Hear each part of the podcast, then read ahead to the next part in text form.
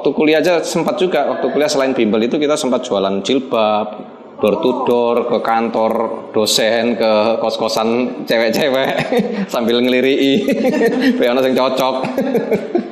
Kulaan sandal ke Tasik sandal-sandal Tasik. Sana itu kan banyak pengrajin sandal kan banyak karet-karet yang mereka produksi di sana itu. Pernah juga 98 kita bikin Planet Football Cafe ya waktu rame-ramenya apa oh, Piala Eropa Prancis ya gagal juga. Ada pelajarannya lagi di situ. Ternyata bisnis itu nggak bisa dicampur sama apa istilahnya sosial di awal. Kalau pelajarannya begitu. Misalkan saya kan suka main bola. Nah yang saya pekerjakan adalah orang-orang yang teman-teman saya main bola. Nah mereka nggak punya skill koki nggak ada skill ini ya. Jadi ya serabutan kumuh apa kumuh gitu ya eh, nggak inilah gitu nah pelajarannya salah satunya itu gitu. masuk ke PIR gitu, melamar kerja tapi saya sudah bertekad tuh gara-gara gagal di Gresik waktu bimbel sama itu saya sudah bertekad nanti ke Pasuruan saya harus usaha lagi gitu. sementara saya akan recovery dulu kerja dulu gitu. nah itu sudah ada tekad begitu saya akan cari pasar di Pasuruan nanti saya akan usaha lagi gitu itu udah tekad waktu masuk ke Pasuruan 99 setelah tiga bulan dari Nyeles. Nah, saya diterima di sebuah perusahaan Jepang di PIR. Empat tahun lah saya kerja di sana.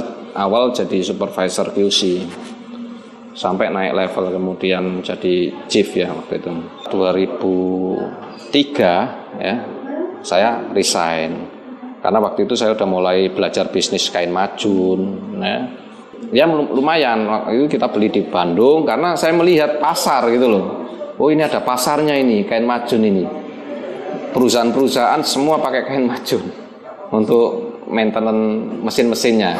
Kebutuhannya tinggi. Saya ke pernah supply ke mana itu? Sel Samsung kemudian di PIR kawasan PIR itu banyak.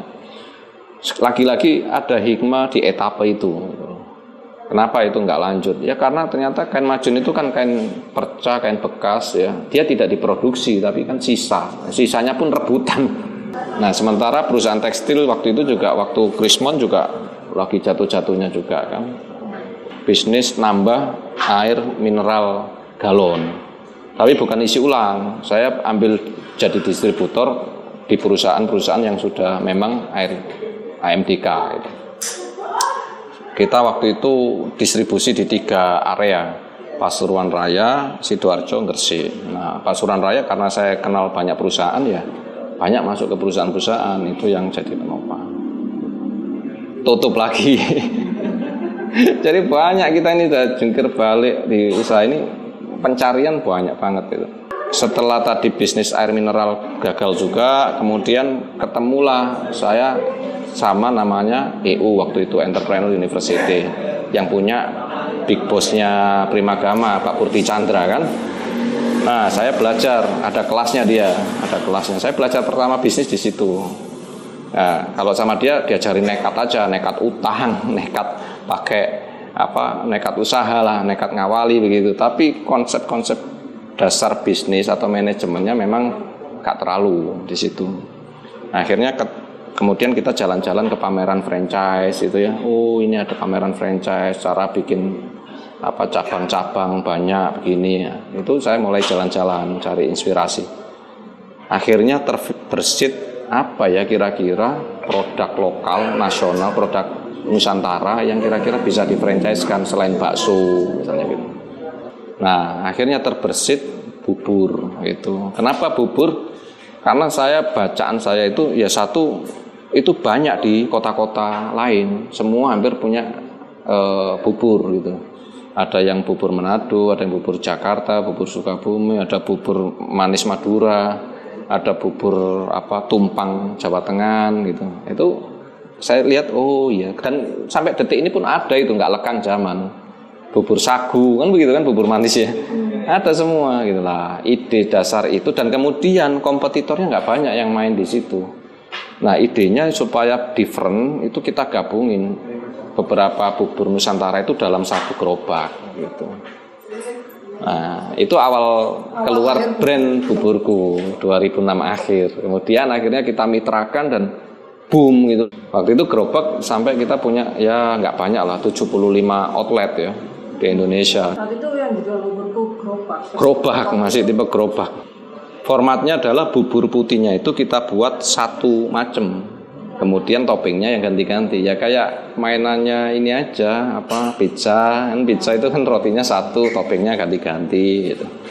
Waktu itu idenya begitu kayak roller coaster jadi kita buka jualannya gampang kayak kacang goreng tapi tutup tutupnya juga gampang masalahnya aneka ragam mulai masalah SDM yang keluar masuk ya terus investornya sudah ya sudahlah tutup gitu. Terus lokasi yang belum tepat terus ya males geser gitu kan. Ya sudah begitu. Dan itu kebanyakan di, sampai detik ini pun masih dialami. Kenapa ya? Karena kita mesti seleksi juga tipe investornya. Dia benar-benar oh bisa kelola ini enggak. Karena kalau model gerobak nggak mungkin. Dari pusat langsung menangani satu outlet itu ya kecuali 10 outlet itu nah itu bisa ditangani dari pusat karena 10 outlet itu artinya uh, resource apa uh, target pendapatannya itu masih bisa untuk mengelola manajemen SDM-nya manajemen keuangannya ya bikin bikin kantor di titik itu. Itu bisa dikelola dari pusat ya. Yes kayak inilah Indomaret kemudian apa namanya McD, KFC itu kan dikelola dari pusat tapi kan tipe resto, tipe gede ya kan? Target omsetnya mencukupi untuk bisa dikelola dari pusat. Kalau satu outlet gerobak nggak bisa kita di Pasuruan suruh kelola yang di Makassar sana misalnya. Ya operasional costnya habis sudah. Nggak nggak mungkin gitu loh. Nah itu itu yang yang menyebabkan apa tipe-tipe gerobak itu nggak sustain. Wah waktu itu, nah kemudian singkat cerita, ya kita sempat pit stop lah, pit, berhenti perbaikan manajemen 2013 kita coba lagi, berhenti lagi baru setahun itu. Kemudian 2017 saya beranikan untuk merubah konsepnya menjadi resto. Kemudian semua SOP diarahkan untuk bisa dikelola dari manajemen pusat. Nah, itu itu singkat cerita situ dan kemudian lahirlah restu buburku restu buburku buburku dan langsung bagus penjualannya alhamdulillah bagus kemudian habis itu kita coba buka di tempat-tempat lain tapi terlebih dahulu kita nguatin manajemen internal kita sampai punya konsultan finance konsultan marketing itu kita hire untuk bisa mengawal gitu loh. Belajar dari pengalaman saat gerobak. Iya, karena SDM itu nggak mudah kalau apa misalnya ya kita bikin cabang ya. Kontrolnya gimana SDM di sana? Nah, kita kuati sama misalnya mesin kasir yang sudah integrated sama HP kita. Kemudian ada CCTV, ya kan? Setiap hari kita bisa kontrol, mereka laporan. Cuman ternyata itu pun masih kurang bahasanya kurang kuat sistem SDM pengontrol SDM operasional itu masih butuh nah, ujung-ujungnya waktu 2000 eh, waktu kena pandemi kemarin ya yang anu rontok yang dari mana? Oh, iya ada empat outlet di luar itu. Tutup semua tinggal di Pasuruan ini.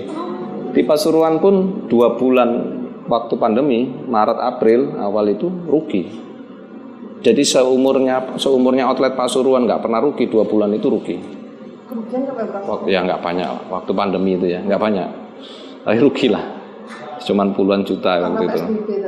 Oh, iya waktu awal kan waktu awal kan anu apa hiper kayak hiperbola gitu. Jadi virus ini benar-benar mengerikan. Ini nggak keluar rumah. Ya kan? Ya sudah lah gitu. nggak keluar rumah orang gojek gofood aja yang online juga masih takut waktu itu habis sudah itu benar-benar nggak ada pembelian apalagi yang sampai lockdown PSBB waktu kita di sini belum PSBB di di Bekasi di anda PSBB tapi di tengah guncangan yang luar biasa itu semua tidak ada yang profit bisnis saya di saat setahun yang lalu Nah di situ diuji lagi endurance kita gitu loh sebagai pengusaha daya tahan, daya banting, ya itu diuji saat itu. Nah apa ya kira-kira yang sekarang ini bisnis yang bisa mengcover? Akhirnya kan banyak yang istilahnya orang banting setir sudah tidak ikuti passionnya dia. Pokoknya sing butuh masyarakat apa? Oh vitamin, oh ah, apa face shield, oh apa iki jenenge iki hand sanitizer. Pokoknya yang berkaitan dengan dengan kesehatan kesehatan Protokoler. protokoler saat itu di situ dan termasuk oh, minuman ataupun vitamin-vitamin peningkat booster imun imun booster kan begitu. Nah seperti itu. Nah saya memilih itu gitu loh.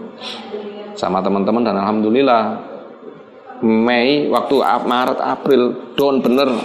Kemudian Maret April Mei kita sudah bisa bikin perusahaan baru yang running di herbal probiotik itu. Dan itu yang menyelamatkan yang bisa mengcover waktu itu ya. Yang menyelamatkan tetap Allah tapi yang lewat jalan itu kita akhirnya free gitu. Waktu waktu pandemi itu benar-benar kita akhirnya warung kan tutup gitu ya. Akhirnya kita rubah jadi delivery order kan. Dari dapur central kitchen kita kita mulai tawar-tawarkan.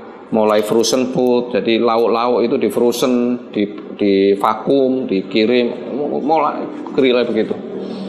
Kemudian sampai akhirnya apa catering itu mulai berkembang sendiri akhirnya. Cateringnya juga di- berkembang di saat pandemi. Banyak yang pesen nasi kotak yang tadinya ra- apa orang makan apa misalnya karyawan makan pakai lunchbox atau lunch tray gitu ya sekarang diinggirkan pakai nasi kotak itu nah itu mulai order ke kita nambah. Jadi kita nambah nambah, apa waktu pandemi itu banyak nasi kotak naik kemudian ya tumpeng-tumpeng mini pokoknya yang varian-varian nasi kotak lah. Itu naik semua mulai penjualan. Nah di situ kira-kira struggle dan endurance seorang pengusaha itu diuji gitu. termasuk mendirikan segelas ini bang saat pandemi. Iya, ini juga salah satu apa terobosan maksudnya kita itu apa dari kegagalan di luar kota ya kan? Kan banyak aset yang angker akhirnya ini ya kan? Kemudian catering pas naik sudah nih kayak oh sama herbal pas naik ini harus asetnya harus segera di kan ini aset-aset buburku di luar kota yang kita beli untuk taruh di sini. Itu loh. Nganggur kan? Akhirnya kita setting kita cari. Herbalnya pas bagus langsung masukkan sini. Sini. Gitu. apa yang membuat jenengan yakin ya karena karena kopi itu masih nomor tiga di Indonesia penjualan lewat online-nya itu Ya karena gini, setelah bukan hanya passion sebagai pengusaha, tapi gagal dan sukses itu satu jalur, satu jalur.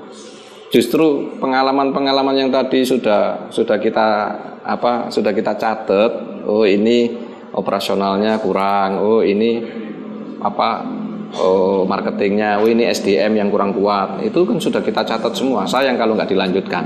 Maka- Makanya eh, guru-guru saya bilang sukses gagal dan sukses itu satu jalur, bukan perlawanan arah.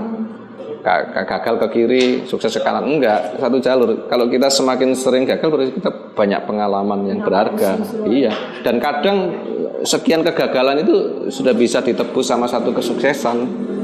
Ya kayak herbal itu, misalnya saya perusahaan saya itu yang itu itu sudah bisa menghasilkan dan menutup semua kerugian yang kemarin sempat terjadi gitu. Itu yang terletak di mana Bang? endurance, endurance daya tahan dan kemudian apa ya tidak putus asa gitu. itu kuncinya di situ. Kita kalau bisnis itu ya bukan karena keinginan kita bukan karena ide idealisme kita saja tapi harus market butuh apa gitu. Karena yang memakai kan market gitu. Ya kan? Yang pakai market. Semua ada ilmunya ya tetap ya dulu sih wis bondo nekat ae. kalau dulu ya dulu era dulu tuh orang bilang bondo nekat ae melaku sih gitu. Ya tapi lebih baik lagi belajar dari yang sudah punya apa pengalaman gagal di situ itu jauh lebih baik. Anak muda sekarang dia digital ininya marketingnya jauh lebih mungkin lebih familiar ya.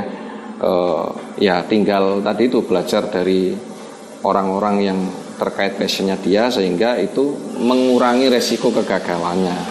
Saya M. Suji Mardiko biasa dipanggil Mas Koko ya. saya pemilik oh, warung buburku kemudian segelas kafe eh, kemudian ada warung godong kates dan catering ya kemudian ada PT namanya PT Bioraya Indonesia Berkah yang bergerak di oh, apa vitamin begitu untuk titik bangkit Warta Bromo.